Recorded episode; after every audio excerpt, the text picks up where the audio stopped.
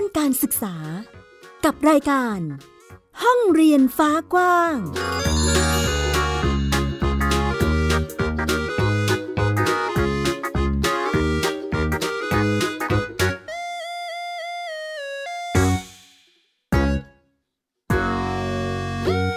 สวัสดีค่ะ ต้อนรับคุณผู้ฟังทุกท่านเข้าสู่ห้องเรียนฟ้ากว้าง กลับมาพบกับมิวอัยดาสนศรีเช่นเคย ที่นี่ไทย PBS Podcast นะคะ อัปเดตข่าวสารด้านการศึกษาในทุกๆ มิติให้คุณผู้ฟังได้รับฟังกันในทุกๆ สัปดาห์ค่ะ แน่นอนวันนี้มีเรื่องราวเกี่ยวกับการเรียนรู้ของเด็กๆ ในแต่ละพื้นที่นะคะ ก็คงเป็นประเด็นที่พูดถึงการเข้าถึงระบบการศึกษาของเด็กในพื้นที่ห่างไกล หรือว่าเด็กกลุ่มชาติพันธุ์ มีอะไรบ้างที่เป็นอุปสรรคกับเขานะคะ จริง ๆ เรื่องการศึกษาเราส่งเสริมให้คนทุกกลุ่มสามารถเข้าถึงได้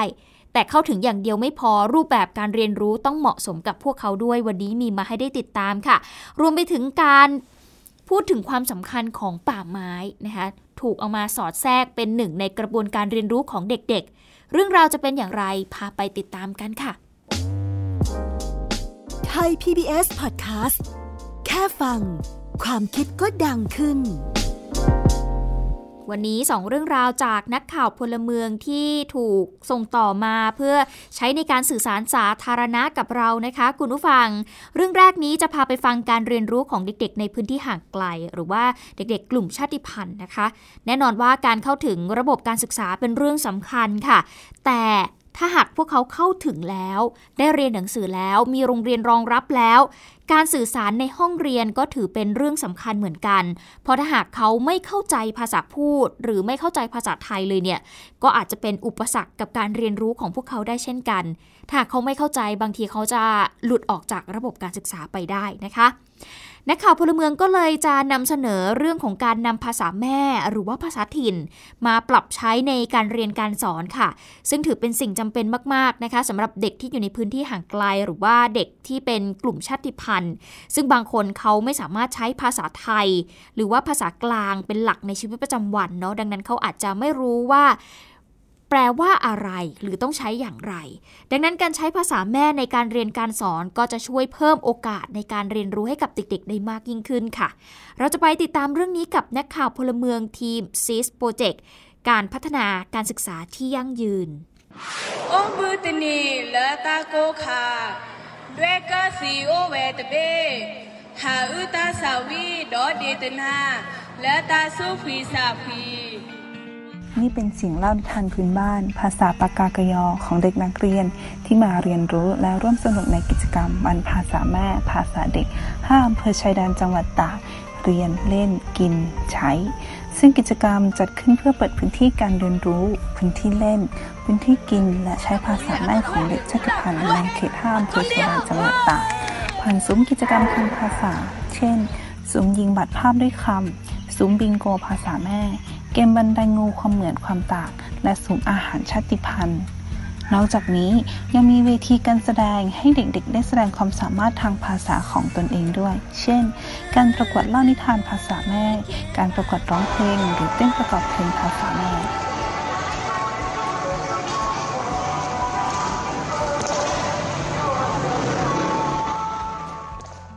เป้าหมายของเราเนี่ยคือการการที่เห็นเด็กๆเนาะพัฒนา พัฒนาเรื่องของการศึกษาควบคู่ไปกับวัฒนธรรมแล้วก็ภาษาของตัวเอง ไม่ให้ไม่ให้มีความเหลื่อมล้ำว่าต้องเป็นแค่เรื่องของวิชาการ แต่ว่าคือเด็กๆควรที่จะเรียนรู้แล้วก็เข้าใจตัวเอง เข้าใจภาษาของตัวเอง แล้วก็นำไปใช้ให้ให้ถูกต้องแล้วก็อยู่อยู่ร่วมกับกลุ่มชาติพันธุ์อื่น โดยที่ใช้ภาษาแม่ที่หลากหลาย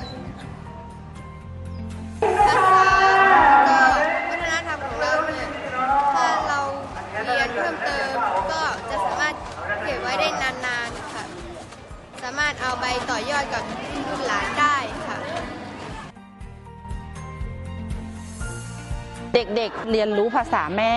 แล้วก็วัฒนธรรมที่มีความแตกต่างทำกิจกรรมร่วมกัน แล้วก็สามารถที่จะนำมาประยุกต์ใช้ร่วมกันได้ ดังนั้นการจัดงานในครั้งนี้จึงเป็นการเปิดพื้นที่หรือกิจกรรมสร้างสรรค์ให้นักเรียนได้แสดงออกทักษะด้านภาษาแม่ของตนเอง เรียนรู้และแลกเปลี่ยนด้านภาษาและวัฒนธรรม กับเพื่อนต่างโรงเรียน ต่างชาติพันธุ์ นอกจากนี้ยังเป็นการส่งเสริมให้นักเรียนได้เข้าถึงสิทธิด้านภาษาและวัฒนธรรม ซึ่งเป็นสิทธิที่นักเรียนควรจะได้รับ เรื่องภาษาเป็นเรื่องที่สำคัญนะคะ เด็กต้องเข้าใจถึงจะสามารถเข้าถึงการเรียนรู้ได้เนาะไปอีกหนึ่งเรื่องค่ะ เป็นการปลูกฝังให้เด็กๆเนี่ยรู้จักคุณค่าแล้วก็เห็นถึงความสำคัญของป่าไม้ที่ตอนนี้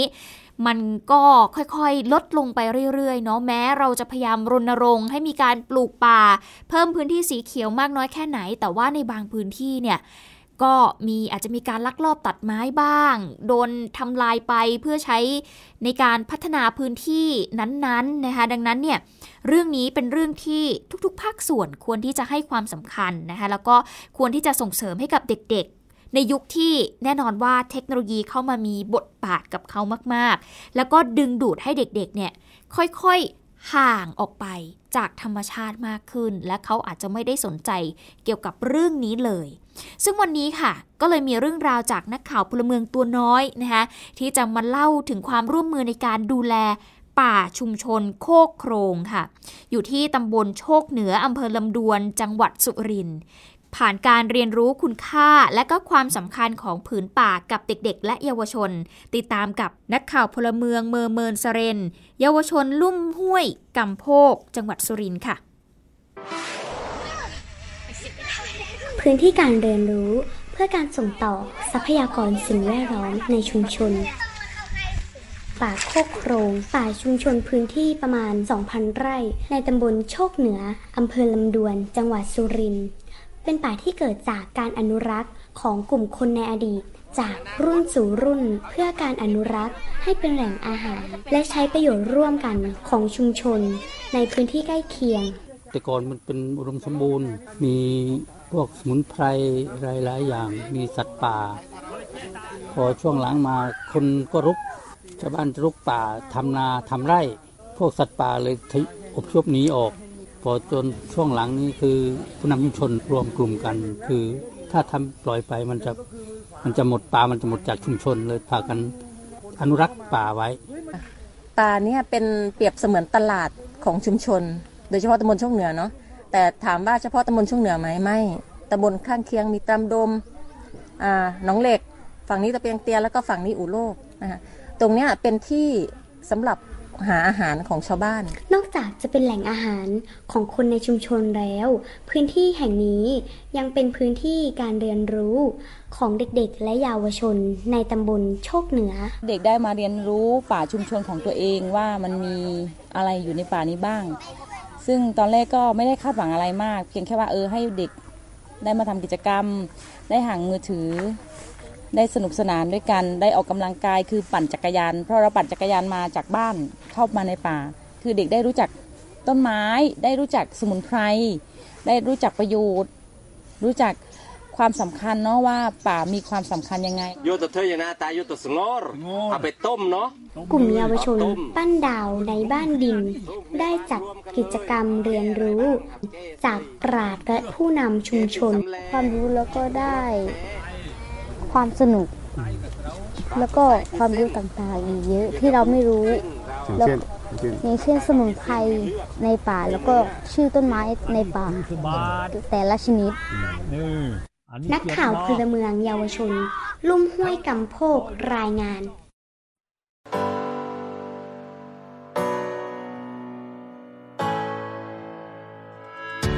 This is Thai PBS Podcast View the world via the voice กลับมาต่อกันค่ะ นอกเหนือจากเรื่องราวการเรียนรู้ของเด็กๆ ในแต่ละพื้นที่แล้วเนี่ย เรามาดูสถานการณ์ของนักเรียนจากต่างชาติกันบ้าง ก่อนหน้านี้เคยมีโอกาสเล่าให้คุณผู้ฟังได้ฟังในรายการเกี่ยวกับการเข้ามาของนักศึกษาจีน ที่เข้ามาเรียนต่อในประเทศไทย ที่เราพบว่ามีจำนวนเพิ่มมากขึ้นเรื่อยๆนะคะ วันนี้ค่ะเราเลยจะมาเล่าให้ฟังนะคะว่า ณตอนนี้พอสถานการณ์มันเป็นแบบนี้แล้วเนี่ยระบบการศึกษาไทยหรือว่าหลักสูตรการศึกษาต่างๆ มีการปรับตัวหรือเปลี่ยนแปลงไปยังไงบ้าง ในแต่ละพื้นที่พบเด็กๆ มากน้อยแค่ไหน วันนี้มีมาให้ได้ติดตามค่ะ ถ้าหากพูดถึงสถานการณ์ที่ว่านี้นะคะ หลังจากที่โควิด -19 มันดีขึ้นเนาะแนวโน้มที่นักศึกษาจีนจะเข้ามาเรียนต่อที่ประเทศไทยก็เพิ่มมากขึ้นไปด้วยค่ะ สัดส่วนของนักศึกษาจีนต่อนักศึกษาต่างชาติที่เข้ามาเรียนในไทยเนี่ย ถือว่าโอ้โหมีจำนวนมากกว่าครึ่งหนึ่งเลยทีเดียวนะคะ สาเหตุหนึ่งเกิดจากการที่ประเทศจีนเนี่ยมีการสอบเข้ามหาวิทยาลัยที่เรียกได้ว่ามีการแข่งขันที่สูงมาก ในแต่ละปีนะคะจะมีนักเรียนจีนเนี่ยเกือบ 3 ล้านคนนะที่สอบไม่ผ่านค่ะทำให้นักศึกษาจีนเนี่ยหลั่งไหลเข้ามาเรียนในประเทศไทย จนตอนนี้เกิดเป็นธุรกิจด้านการศึกษาขึ้นมา โดยเฉพาะในมหาวิทยาลัยเอกชนนะคะ คุณสุชาดาค่ะ ก็เลยจะพาไปติดตามการปรับตัวของมหาวิทยาลัยเอกชนเหล่านี้ ว่าพวกเขามีวิธีการรับมือ ปรับหลักสูตรการศึกษา และทำอย่างไรกับโอกาสที่เข้ามาณตอนนี้ไปติดตามกันค่ะตั้งวงเล่ากินกันเออกินไปเรื่อยๆใช่ไหมขวดที่หนึ่งความฝันอยากเรียนที่ไทยของหยางเยาหงหรือวิน นักศึกษาจีนเอกวิชาภาษาไทย มหาวิทยาลัยธุรกิจบัณฑิต ในที่สุดวันนี้ก็เป็นจริง หลังจากได้โอกาสมาเรียนแลกเปลี่ยนที่ไทย ภาษาไทยที่ฝึกฝนด้วยตัวเองมากว่า 7 ปีทำให้เขาพูดได้อย่างคล่องแคล่ว เพราะเราเป็นนักศึกษาแลกเปลี่ยนเออเอกไทยเราก็จะมีแบบจัดโครงการมาแลกเปลี่ยนที่ไทยหนึ่งปี แล้วเราก็มาที่เรียนแลกเปลี่ยนที่ไทยหนึ่งปีอย่างเงี้ยแต่คือเขาฟังรู้เรื่องหมดเข้าใจหมด ใช่แบบชีวิตประจำวันก็ฟังรู้เรื่องหมดเลย แต่ว่าถ้าแบบแบบทางการหน่อย อย่างเช่นเมื่อกี้ที่สอนในในห้องเรียนในภาคในห้องเรียนก็จะมีแบบภาษาที่ไม่ค่อยเจอในในชีวิตประจำวันก็เลยรู้สึกงงนิดนึงแล้วแต่ว่าช่วงนี้ได้ได้เจอคำแสลงบ่อยที่เป็นแบบเอ่อเรียกว่าเซ็งเป็ด หลังจากเรียนจบการได้ทำงานที่ไทย มีชีวิตเรียบง่าย ค่าครองชีพไม่สูง เป็นสิ่งที่วินตั้งใจไว้ แต่หากไม่ได้ทำงานที่ไทย เขาก็หวังทำงานด้านโซเชียลมีเดียที่จีน เพราะอาชีพด้านนี้กำลังเป็นที่นิยม และต้องการนักศึกษาที่เรียนจบภาษาไทยจำนวนมาก คือเราเคยฝึกงานที่บริษัทของจีน ก็เป็นด้านอินเทอร์เน็ต Douyin TikTok นะครับ ก็เลย เคยสัมผัสกับงานพวกนี้ ก็เลยแล้วก็งานพวกนี้เงินเดือนค่อนข้างสูง พอสมควรก็เลยรู้สึกว่าเอออยากทำงานที่เกี่ยวกับเรื่องนี้ครับแสดงว่างานส่วนนี้เนี่ยมันมีงานที่ต้องติดต่อสัมพันธ์กับคนไทย ใช่ครับ ต้องติดต่อสัมพันธ์กับคนไทย ธุรกิจระหว่างประเทศเป็นสาขาวิชาที่ได้รับความนิยมในกลุ่มนักศึกษาจีนที่มาเรียนในไทยขณะนี้ หลี่อีหรือเรนี่นักศึกษาชั้นปีที่ 4 สาขาธุรกิจระหว่างประเทศ เธอตัดสินใจมาเรียนที่ไทยตามพ่อแม่ที่ทำงานมากว่า 15 ปี เธอเล่าว่าการเรียนที่ไทยผ่อนคลาย มีเวลาว่างให้ทำกิจกรรม ต่างจากจีนที่การแข่งขันสูง เพื่อแย่งเก้าอี้ในมหาวิทยาลัยถ้าเรียนที่ไทยค่ะ คือเพื่อนๆก็ดีใจมากเลยค่ะแล้วก็มีกิจกรรมเยอะ แล้วก็ว่าง ที่ว่างเวลาว่างเราทำเหมือนของเราชอบทำก็ได้ค่ะ ก็คือเราชอบเอ่อชอบ dance หรือหรือว่าชอบวาดรูปอย่างนั้น ก็คือเวลาที่ว่างเราทำได้เองได้เลย ไม่ต้องไปจริงคือมีสอบเยอะไม่มีเวลาว่างเลยค่ะ การสอบเข้าศึกษาต่อมหาวิทยาลัยในจีนที่แข่งขันสูงผ่านระบบเกาเข่า ทุกคนมีสิทธิสอบแค่ปีละหนึ่งครั้ง หากพลาดต้องรอสอบปีต่อไปทำให้มีผู้สอบไม่ผ่านปีละหลายล้านคน และส่วนใหญ่เลือกศึกษาต่อต่างประเทศ วิทยาลัยนานาชาติจีน มหาวิทยาลัยธุรกิจบัณฑิต เป็นหนึ่งในสถาบันอุดมศึกษาที่ได้รับการยอมรับจากนักศึกษาจีน หลักสูตรผ่านการรับรองจากจีน ปัจจุบันจึงมีนักศึกษาจีนเกือบ 3,000 คนเลือกมาเรียน หลาย ๆ มณฑลอะไรเงี้ย หลาย ๆ มหาวิทยาลัยเขาก็มีโควตาหมายความว่า ประชากรอาจจะมีเยอะกว่า สัดส่วนที่จะเข้ามหาวิทยาลัยได้ แล้วมหาวิทยาลัยก็จะมีเกณฑ์การแข่งขันเกณฑ์การคัดเลือกที่แตกต่างกัน เพราะฉะนั้นเนี่ยสำหรับนักศึกษาบางกลุ่มที่เขารู้สึกว่ามัน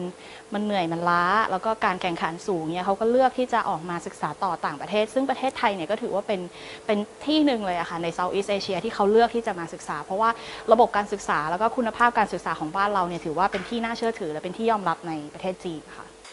การเข้ามาของนักศึกษาจีนนำมาสู่ธุรกิจด้านการศึกษา ที่อาจารย์ประจำวิทยาลัยนานาชาติจีนมองว่าน่าจับตามองและมีโอกาสเติบโต พร้อมยังเอื้อประโยชน์ไปถึงร้านค้า ร้านอาหารและห้องพักรอบมหาวิทยาลัย ที่ใช้โอกาสนี้สร้างธุรกิจดึงรายได้จากชาวจีน แนวโน้มที่กำลังเกิดขึ้นในขณะนี้กำลังเป็นโจทย์ท้าทายให้ไทย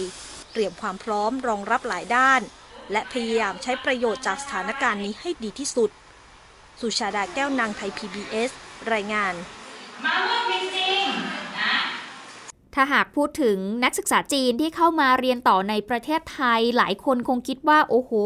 น่าจะเป็นมหาวิทยาลัยเอกชนที่อยู่ในเมืองใหญ่อย่างกรุงเทพมหานคร หรือว่าในปริมณฑลใช่ไหมคะ แต่จริง ๆ แล้วนักศึกษาจีนเนี่ยเขาไปเรียนต่อมหาวิทยาลัย กระจายกันไปเกือบทั่วประเทศเลยนะคะ คุณผู้ฟังมีทั้งไปภาคเหนือ มีไป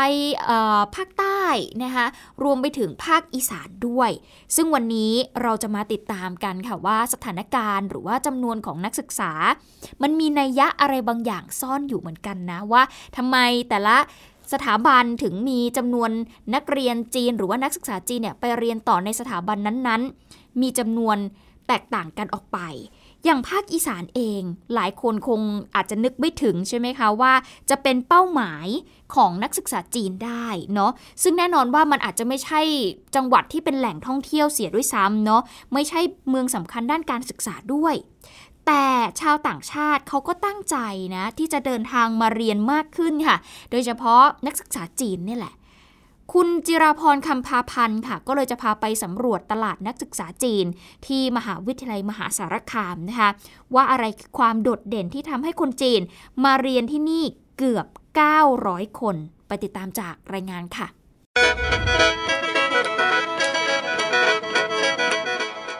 ฟังเดอเจ้าคุณพอซัดท่าเมื่อนี้เพิ่นไปหามาซอยงานเจ้าพาท่วงทำนองการร้องหมอลำ ฟ้อนรำเข้ากับจังหวะหมอแคน ดูครั้งแรก หลายคนอาจจะคิดว่าเป็นคนไทย แต่ที่จริงแล้วชุนหวนเวินคือนิสิตจีนชั้นปีที่ 4 เอกหมอลำ สาขาวิชาดนตรีพื้นบ้าน วิทยาลัยดุริยางคศิลป์มหาวิทยาลัยมหาสารคาม หรือที่มีชื่อเล่นไทยๆว่า แพรวา ความสามารถของเธอทำให้เพื่อนๆและอาจารย์ต่างชื่นชม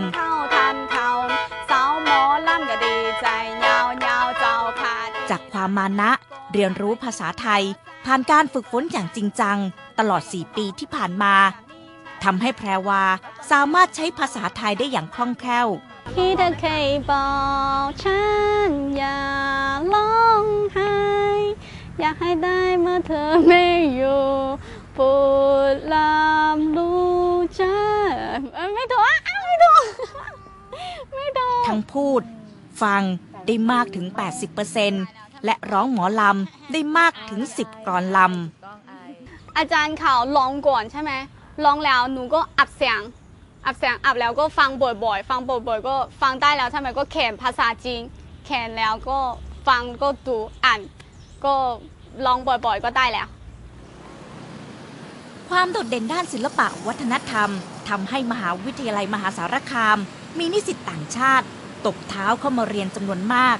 โดยเฉพาะคนจีนที่จำนวนพุ่งสูงเป็นอันดับหนึ่ง ชาวต่างชาติต่างปักหมุดตั้งใจเดินทางมาเรียนกันที่นี่ค่ะ คุณผู้ชมคะที่นี่คือมหาวิทยาลัยมหาสารคามค่ะ ที่เปิดหลักสูตรรองรับนิสิตนักศึกษานานาชาติมากถึง 19 สัญชาติด้วยกัน ตัวเลขที่จะอธิบายต่อไปนี้ ถือว่ามีการพุ่งสูงขึ้นเป็นนัยยะสำคัญเลยทีเดียวนะคะ โดยอันดับหนึ่งที่มาเรียนที่นี่คือชาวจีนค่ะ มากถึง 845 คน รองลงมาคือกัมพูชา 29 คน และชาวลาว 14 คนค่ะ รวมแล้วนะคะที่นี่มีนิสิตชาวต่างชาติมากถึง 923 คนค่ะคณะศิลปกรรมศาสตร์ มีนิสิตจีนมากเป็นอันดับหนึ่งจำนวน 336 คน หนึ่งในนั้น คือนักข่าวชาวจีน วัย 39 ปี เพื่อนๆตั้งชื่อไทยให้เธอว่าใบบัว เธอเดินทางมาจากมณฑลเสฉวน มาเรียนตามคำแนะนำของเพื่อนๆ ที่เคยมาเรียนที่นี่ 我我之前我以前是一个新闻记者，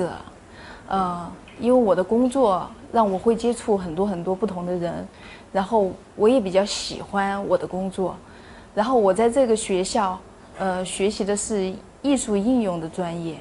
呃，是因为我比较喜欢艺术这一块儿，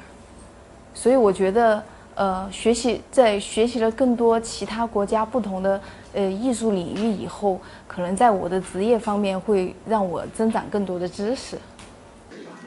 คณะบดีคณะศิลปกรรมศาสตร์และวัฒนธรรมศาสตร์เปิดเผยว่า คนจีนมาเรียนส่วนใหญ่เป็นอาจารย์ ตั้งใจมาเรียนด้านศิลปะวัฒนธรรมมากถึงร้อยละ70 เพราะการเรียนศิลปะขั้นสูงในจีนยังไม่ค่อยมี นอกจากนี้มหาวิทยาลัยยังทำ MOU ร่วมกับสถาบันของจือ คัดกรองคุณภาพนิสิตจีนอีกด้วย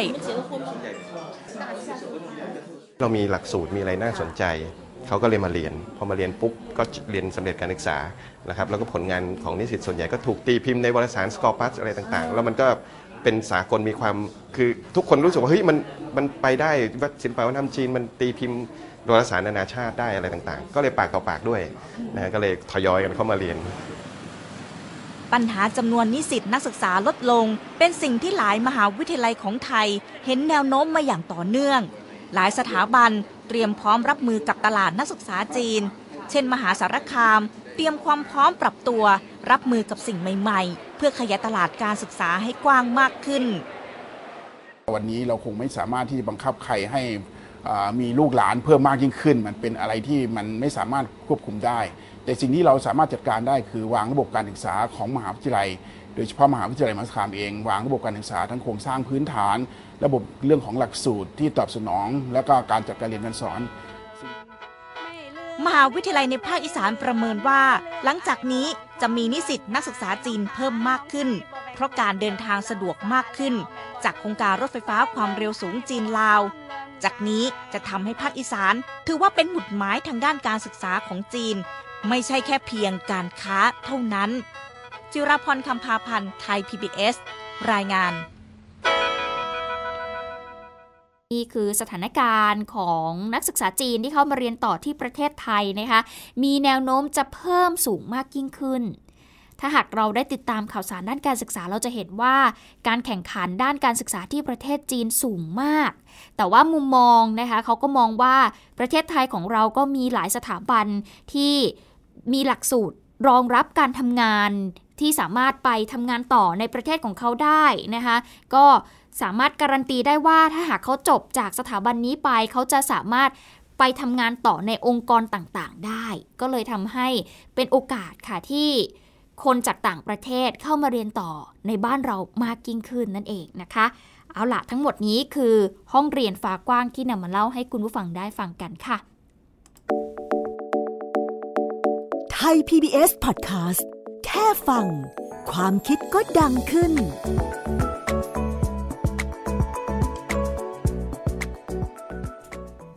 หมดนี้คือห้องเรียนฟ้ากว้างค่ะ กลับมาติดตามกันได้ใหม่ในครั้งต่อไปที่ไทย PBS Podcast วันนี้หมิวอัยดาสนศรีขอตัวลาไปก่อนนะคะ สวัสดีค่ะ ติดตามฟังรายการได้ที่เว็บไซต์ thaipbspodcast.com และ YouTube Thai PBS Podcast ฟังทางแอปพลิเคชัน Thai PBS Podcast Spotify Google Podcast Podbean SoundCloud และ Apple Podcast กดติดตามเป็นเพื่อนกัน ทั้ง Facebook Twitter Instagram และ YouTube ไทย PBS Podcast แค่ฟัง ความคิดก็ดังขึ้น